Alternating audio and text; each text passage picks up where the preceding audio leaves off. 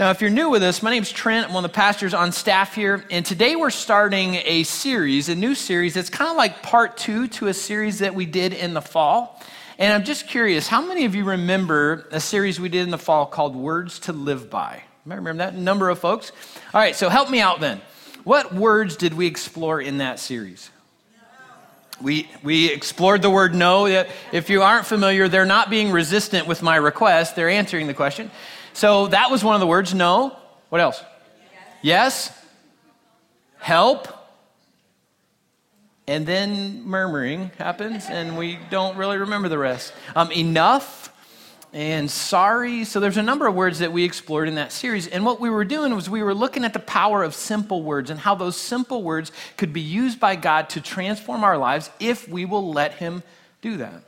So, what I thought was, what if we took that concept and we brought it into the new year, and instead of, of, of, looking at that one word for just a moment or just a week, what if we identified a word for ourselves for the whole year? So, what if for this whole year in 2019, we had a word or we had a phrase that we focused on, and it was one thing that we knew like, I got to work on this thing. I got to work on this stuff. And God can use this one word or this phrase to help me out significantly in my life. So, what I'm going to do in this series is I'm going to identify several words that you might connect with. But if you don't connect with it, that's fine because there are many words out there. And I want you to find a word that's personal to you, a word that when you say it, it helps you to refocus on the truth of, of, what God wants you to do in your life. It helps to, to get you back into that proper perspective. When life comes and starts knocking you around and you're confused, you're overwhelmed, you're not sure what to do next, uh, this one word, this one phrase, I think has the ability to pull you back to what you need to know and what you need to do. So I think this will make a little bit more sense as um, this message unfolds today. So, for today, the first message, we're going to look at the power of two words the power of the words, but God.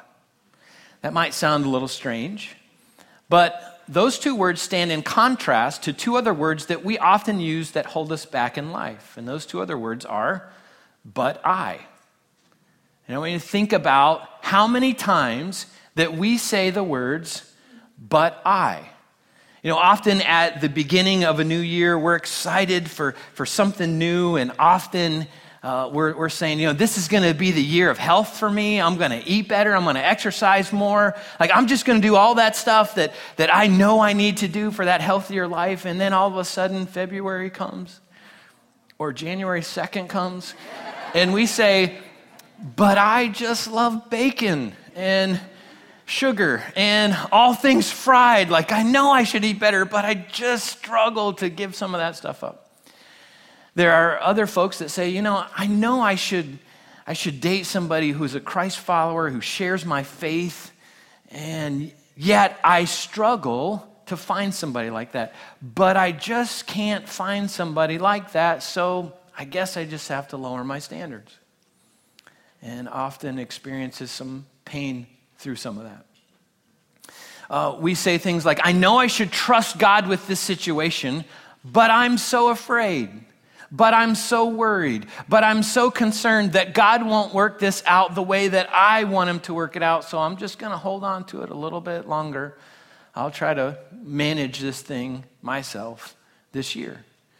The words, but I, have kept so many people from doing and experiencing so many things in life. They've kept people from taking risks, trying new things, resolving conflict, beating addictions, moving on from past hurts, going on a mission trip, joining a small group, attending a church on a regular basis, putting our faith in Jesus. Those two words have kept many people from doing all kinds of things in life. And maybe you can identify with that. You think about your own life. You think about, man, the power of the words, but I have kept you from some things. And if we were able to spend some time exploring your life, I'm sure we'd identify a number of things. I think about my own life. Those two words have kept me from experiencing a lot of things. And they've almost kept me from experiencing other things. So I want to give you some examples of how those two words almost kept me from something that I was able to experience. When I was in middle school, uh, our youth group decided we were going to go to um, Wet and Wild. I know Wet and Wild isn't open anymore, but anybody uh, remember a ride at Wet and Wild called Der Stuka? Okay, number of folks. Woo! Some people excited about it, some people a little bit afraid. That's me. So my friends from our youth group at church decided to go. So we went to Wet and Wild, and they were so excited they wanted to go ride Der Stuka. So if you're not familiar with Der Stuka, it's one of those rides that's like a a thousand feet in the air or something, like it's above the clouds. You can't quite see the platform from the ground. But you get to the top after you've climbed all these stairs and you look down through the clouds and then you see the birds flying and, and you know that I've got to go down through this thing on a single slide ride that goes all the way, and it's super fun. That's what they say. So you, you go down and you, you slow down in this small water trough that's got about that much water at the end. Sounds great, doesn't it? So we get to the top, my friends are like, yes, and they go. And I get my turn and I'm like, but I can't because I'm scared to death. And so I backed away from the slide, and people started piling up behind me, and I was polite, and I just said, "No, you go. No, yeah, go ahead. No, you go." So I did that for a while, and I don't know, maybe an hour later, "No, you go. Really? Yeah, I'm just like enjoying the view up here, helping the lifeguard." Uh, I, after the probably the hundredth first grader that went down the slide, I thought, I'm such a punk. Like, I've got to overcome this fear. I got to do this. I can't stay up here all night. I got to go down. And so I mustered the courage and went down, got to the bottom. It's like three seconds, I think. Like, yeah, that wasn't so bad. I think I could do it. So I did that a few more times. And now, if you'd ask me, hey, do you want to go do that again? No. Like, no, I, no, I don't really want to do that. But those two words almost kept me from experiencing some things that my friends and I were doing that, at a time where we were having a, having a good time together. When I was in college, those two words almost kept me from dating my wife. So when I met my wife, I thought, wow, like she is amazing, but there was a problem. She was dating somebody else. It's kind of a problem. And I thought, man, wow, she's just fantastic. Wow, she's dating somebody else. And so I uh, observed her from a distance. And then they weren't dating as much. And then they weren't dating. And a friend of mine said, You should ask her out. And I'm like, But I just don't think I can. I just don't think she'll go out with me. Uh, look at the, the last guy that she dated. He was tall, he was muscular, he was hairy.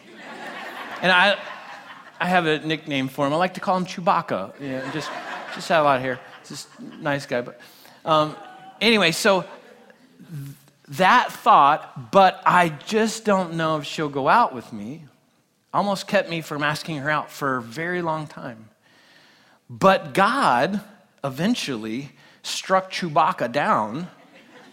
Not literally, he's not dead or anything. I mean, he's still alive. But I got up the courage and I asked Tammy out, and she said yes. Like, who would have known? She would have fallen for a short, not muscular, balding guy, but she did. And two weeks ago, we celebrated 25 years of marriage. So, those two words, but I, almost kept me from experiencing one of the greatest relationships with another person on this earth that I could have outside of a relationship with Jesus uh, because I was afraid in that moment. And I'm so glad I didn't let those words hold me back. Now, you may be surprised by this, but those two words are found all throughout the Bible. All throughout the Bible, the words, but I, are found. So when God came to Abraham, said, Abraham, you're going to be the father of a great nation. And Abraham said, But I don't have any kids. God came to Moses and said, I need you to go free the nation of Israel from years of slavery to the Egyptians. And Moses said, But I'm not a good speaker. I'm not a good leader. When Esther was tapped to go and uh, help preserve the nation of Israel from certain slaughter from the Persians, she said, But I'm afraid I'll die if I do that. When Jesus came to Peter and said, Hey, cast your nets on the other side of the boat, Peter said, But I've been fishing all night long and I haven't caught anything. And so we often throw out this but I as an excuse for what we think can't be done or what we think that we can't do. And the interesting thing as you read through scripture is God does not disagree with anybody's excuse. He doesn't say to Moses, no, Moses, like, you really are a good speaker. He doesn't say that. He says, Moses, I know you're not good with words, but I'm going to speak for you. And then with Esther, there's, there's this idea of, I, I know you're afraid, but I'm going to be with you in this experience. And Peter, I, I know you fished all night long. I know you're a professional fisherman. I, I, I know you've done that longer than me. But if you trust me, I'm going to show you how to fish for people. Like, I'm going to do something so supernatural that you will know that there really is a God who really loves you. So, God always fills in where our excuses fall short. In another part of Scripture, in actually 1 Corinthians chapter 1, there is a group of early Christ followers in this ancient city of Corinth who are struggling with this but I excuse. They're living in this new environment that they're really having a difficult time understanding how to apply their faith in this environment. And so Paul has got to address them. He's got to step in and help them understand something that they are not understanding, that they're struggling with, and they're uh, using these excuses to hold them back from becoming who God wants them to be in that community. So let me tell you about the community that they lived in. So we'll be in 1 Corinthians chapter 1 if you want to turn there in your Bibles.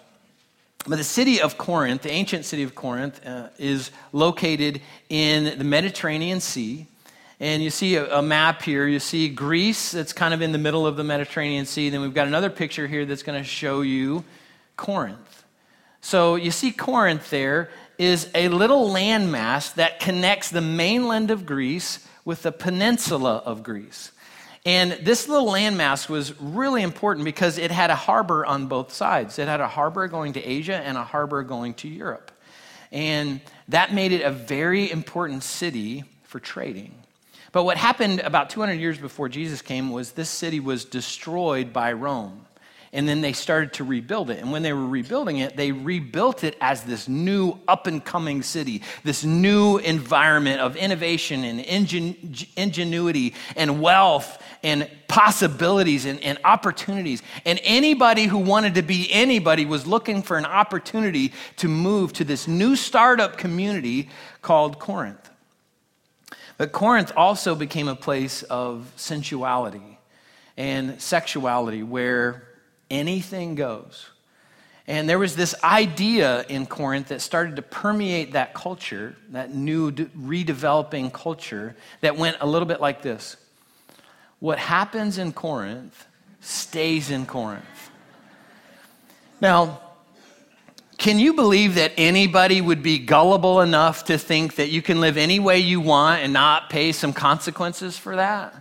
Like, we are so more advanced than they are. We would never think of that, would we? Well, maybe we would.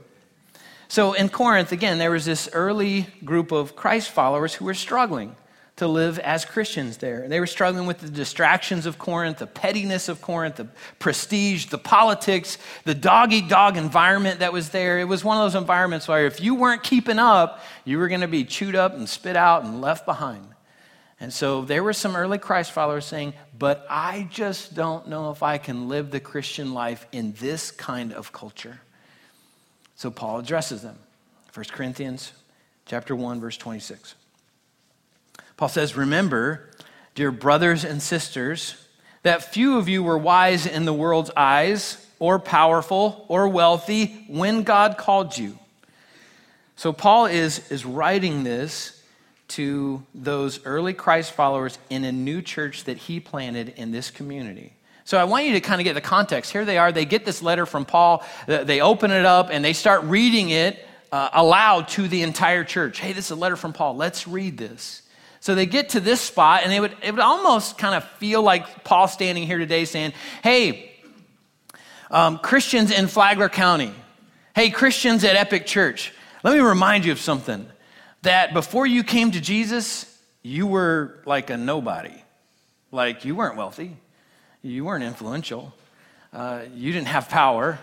And I'm wondering if those early Corinthian Christ followers are going, What? Like, thanks, Paul. That's great. Like, we're struggling here and we're trying to get some encouragement from you. That's not real encouraging. And Paul would continue on and say, And you still aren't.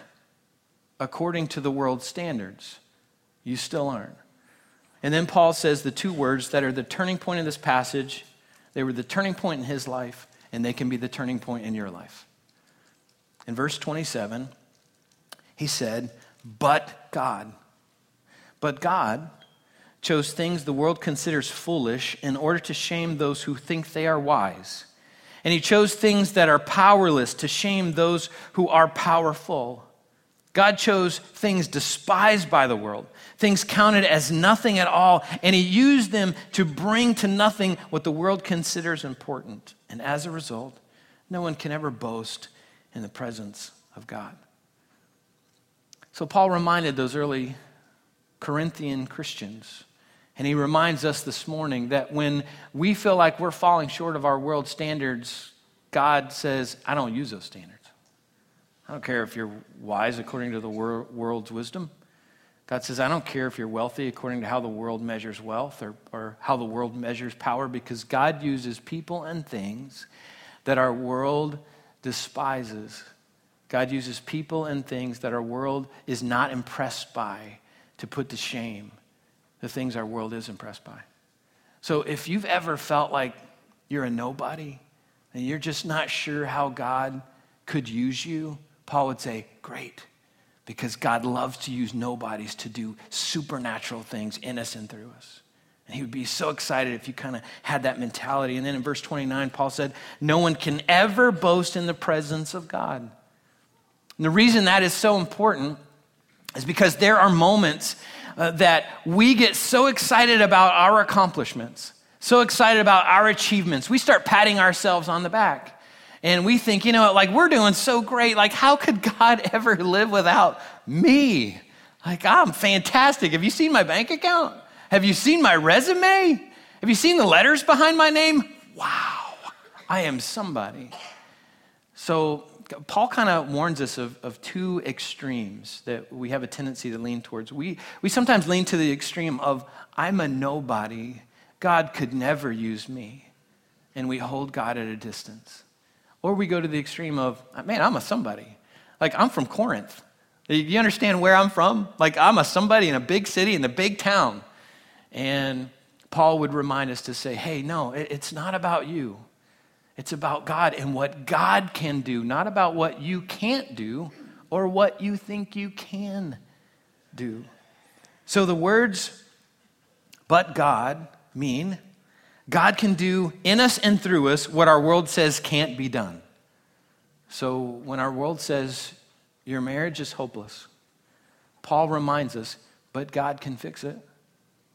When our world says you'll never be able to live down your past, uh, Scripture reminds us that God can use your past in ways that can help other people take significant steps towards Him and when our world says, like, you'll never really be able to live for God in this world, in this environment, in this culture, you might as well just join the rest of us, Paul says. But God can teach you how to shine a light in a, a dark world that desperately needs to see the light of Jesus.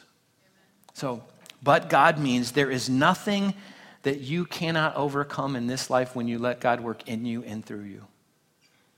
So in 2019, there is nothing that can stand against you when you let God work in you and through you. Anybody excited about that this morning? Awesome. We got four people that are excited. It's great.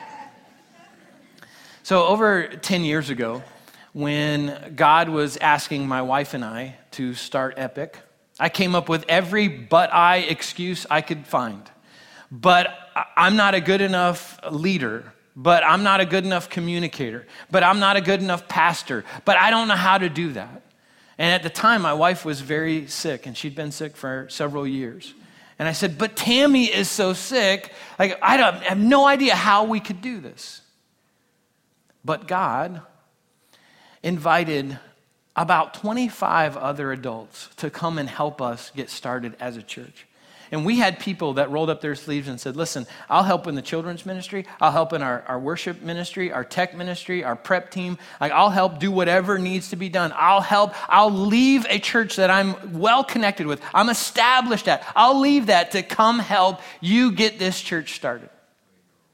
And I got to tell you, I am so incredibly grateful for those 25 people who said, I'm willing to step out and, and see what God can do. And I'm just curious are any of those 25 people here in this service? There were a few in the first service. If you are, would you please stand for a minute? I know Brian's back there. We've got, look at this. Hey, would you help me thank these folks?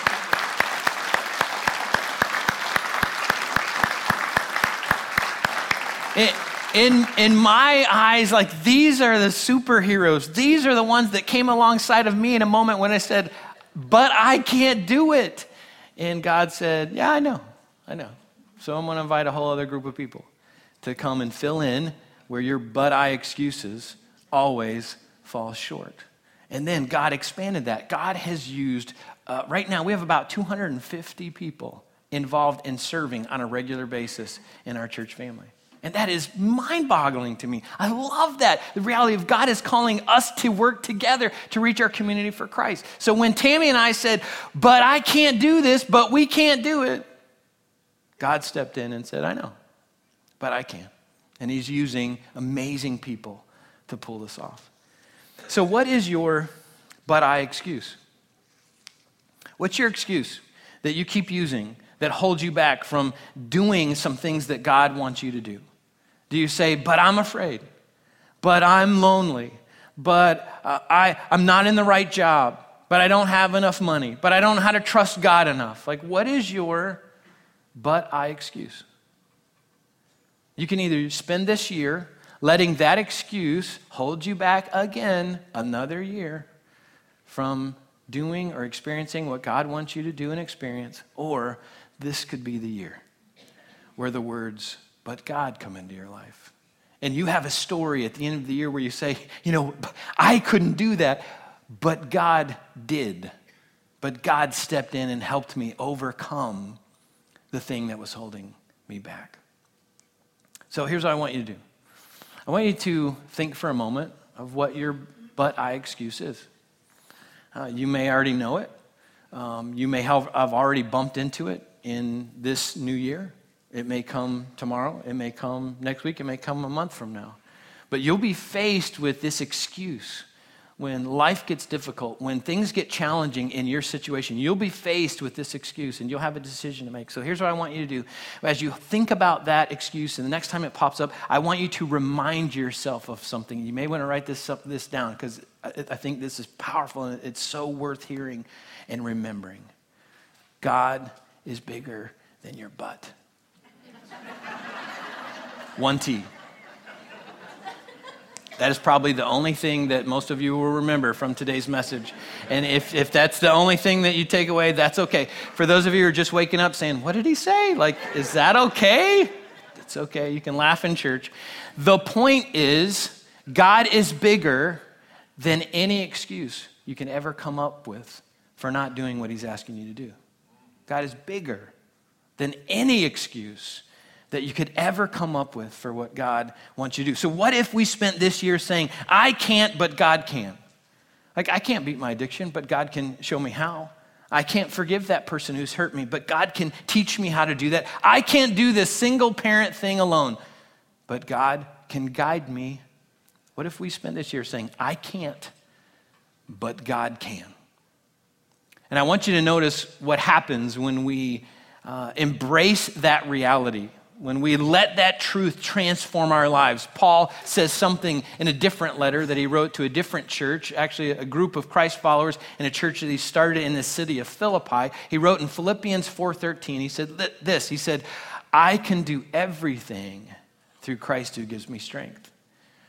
The interesting thing is they would pass these letters around to those different churches in those communities and they would read these letters. So I'm wondering if the, the church in Corinth said, like, I can do all things. Wait a minute, Paul, you told us we can't do it but, but God can. I think Paul would say, yes, that's the secret of this powerful truth. When we uh, adapt to this truth, when we embed that truth into our lives, we sit where we say, I can't, but God can, then God turns that truth around and says, yes, you can when you do it through me. Because you can do all things when you do it through my strength, not your strength. Remember, it's always about what God can do, not about what we cannot do. So, what might your word be for this year? What might your word be that would help you grow in that one area, help you overcome that, that thing that just kind of keeps beating you up in life? What is that one word or that one phrase? For some of you this morning, maybe your word is now but God. Like maybe you identify with that, you connect with that, and that's kind of thing that you're going to be able to hold on to. Uh, for others of you, maybe your word is forgiven. Maybe your past keeps haunting you and you feel like you can't get away from that, that thing that you did or that reputation that you had and you're trying to start a new life and, and it's just so difficult. People keep reminding you you remind yourself and maybe you need to remind yourself of what 1 john 1 9 says. It says if we confess our sins to him who's god if we confess our sins to him, he is faithful and just to forgive us of those sins and to cleanse us from all wickedness. Or other translations say unrighteousness. So God will forgive us from that stuff. Scripture also teaches that God will take our sins as far as the east is from the west. How far is that? There is no stopping point for that. He removes those sins from us as we come to Him and confess them. And so maybe this year, when you're reminded of your past, you just need to say the word forgiven because it stands for the reality of you can be forgiven in your relationship with Jesus Christ. Maybe your word needs to be enough.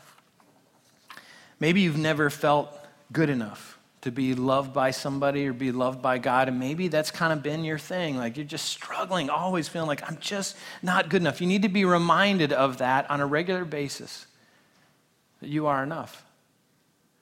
I actually have a friend who tattooed that word on her forearm to remind her of that powerful truth that she is enough. Now, um, I'd, I'd tattoo my word on me if I weren't afraid of pain and needles. I'm not saying you should tattoo your word on you, but you know, maybe we should find that word or a way to remember the power of a simple word like enough. Maybe your word needs to be follow. For some of you here this morning, maybe you're just checking out Christianity, check, just checking out faith. Maybe someone invited you to church today, and so here you are. You're just exploring a little bit, but maybe you wouldn't identify as a Christ follower. And what you need to know is that when Jesus invited his early disciples to come follow him, he didn't tell them, listen, you got to believe everything that I believe in order to be my follower. He just said, hey, why don't you come and follow me? And as people followed Jesus, many of them were radically transformed by what they observed in his life and how they found out that they could know him personally. So maybe for you, if you're in that spot where you say, like, I don't know that I'm a, a Christ follower yet, maybe your word for this year is just follow. Maybe you need to commit to following Jesus, exploring what faith in him might look like. And here's some, some ways that you could do that. One, you could just spend some time reading the Bible. As you read the Bible, you can get to know Jesus personally. And I would encourage you to, if you don't have a Bible, take one of our Bibles in the back of each section as our free gift to you. If you use something on your phone, download a Bible app. The one I recommend is called YouVersion. And a translation I recommend you start using is the New Living Translation. It's called the NLT. And I encourage you to just spend time reading the book of John. And as you read the book of John, you will be following Jesus and observing his life, getting familiar with him and who he is, learning what he said about himself, learning what he can do in your life. I think that'd be a great thing for you to be doing this year. Another thing that you could do is just commit to attending a church, a place where you can continue to learn about the teachings of Jesus and how to apply those things to your life. And I encourage you to get answers for the questions that you have. You might have some, some questions, some real deep questions. And the reality is, there's some great answers out there. And sometimes we use our questions as a way to kind of hold God at a distance. And I challenge you, don't do that this year. Just let the, the word follow prompt you to ask those questions and get real answers for the real questions that you have. So, again, I don't know what your word might be. You do. Uh, or you'll find out and over the next few weeks as you spend some time praying and processing that. On your seat is a little card. Um, uh, you may have to share with somebody else as you look at that. But on one side it says, My word to live by in 2019. So, what we're going to be doing starting next week is I'm going to ask you to identify a word for you. And I'm going to ask you to do something specific with that next week. So if you want to take this home with you, just spend some time praying, talking to God. God, what is my word? Some of you may identify it right now. You may know what your word is. Others of you may need to spend some time praying and processing, but I encourage you to spend some time doing that and identify what that word might be for you. And then again, next week, I'm going to show you what we can do with that. Now, another thing that we're going to be doing in this series is something that we do every year in the life of our church, and we are going to walk through a fast together. We're going to practice the ancient spiritual discipline of giving up food of some type or, or some amount for some length of time. For this series, it'll be a, a two week fast that'll start on January the 14th. It will run to January the 27th. And I think that could be a great time for us to embed this word into our lives or even spend some time trying to identify what that word or that phrase could be in our lives. And if you are brand new to fasting and thinking, like, what in the world is that? Do I have to be a Christ follower for 25 plus years in order to participate in fasting? You don't. Uh, anybody can participate in this spiritual discipline. On our at our Connection Center, we've got a document called our Fasting Preparation Guide. And if you're new to fasting, I encourage you to just stop by and pick that up. It'll also be on our website at theepicchurch.com connected to this message. So when you go, if you want to go listen to this message again, then you can find this document there. And I encourage you, just spend some time reading through that because that can help you get prepared and understand a little bit more about what it means to walk through this spiritual discipline of fasting, to give up something physical to get something spiritual. It's a great way to start the year.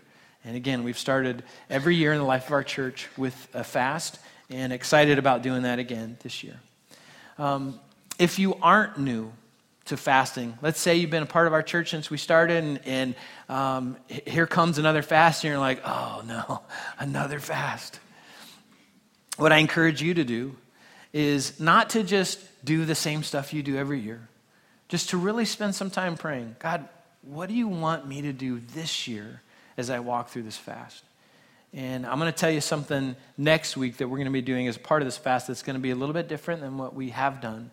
Um, so I hope that all of us will engage this and watch God do something supernatural through this discipline. So, in just a second, our worship team is going to close us through a song called Found in You. And what I encourage you to do during this song, as we're singing this, is begin that conversation with God about what your word might be. If you've identified that, great, talk to God about that. If you haven't, start a conversation. God, what could be the word? What could be the phrase that will help me grow to be more like Jesus this year and overcome things that have been holding me back? Next week, I'm going to tell you what my word for the year is. So I hope you come back for that. If you would, stand with me. And we're going to pray together. Lord, for a very long time, probably back to Adam and Eve, the words, but I, have kept us from doing and experiencing some amazing things in life. And yet, all throughout Scripture, the words, but God, have filled in where our excuses fall short. So, Lord, we are so incredibly grateful that you're a God who pursues us, that you're a God who steps in in the context when we can't do something. And through the understanding where we say, I can't, but you can, you turn that powerful truth around and say, No, you actually can. As you do things in my power and in my strength. And so, Lord, I just pray for us as a church family as we begin this new year, Lord, that, that we would be focused on what you can do, not what we can do. Prepare our hearts for this fast. Lord, prepare our minds and our bodies for, for walking through that in a way that will bring the greatest honor and glory to you and the greatest transformation in our own lives. And uh, Lord, I, I pray that you would help us to identify that one word or that short phrase that will help us overcome those things that hold us back in our lives. In Jesus' powerful name, we pray this. Amen.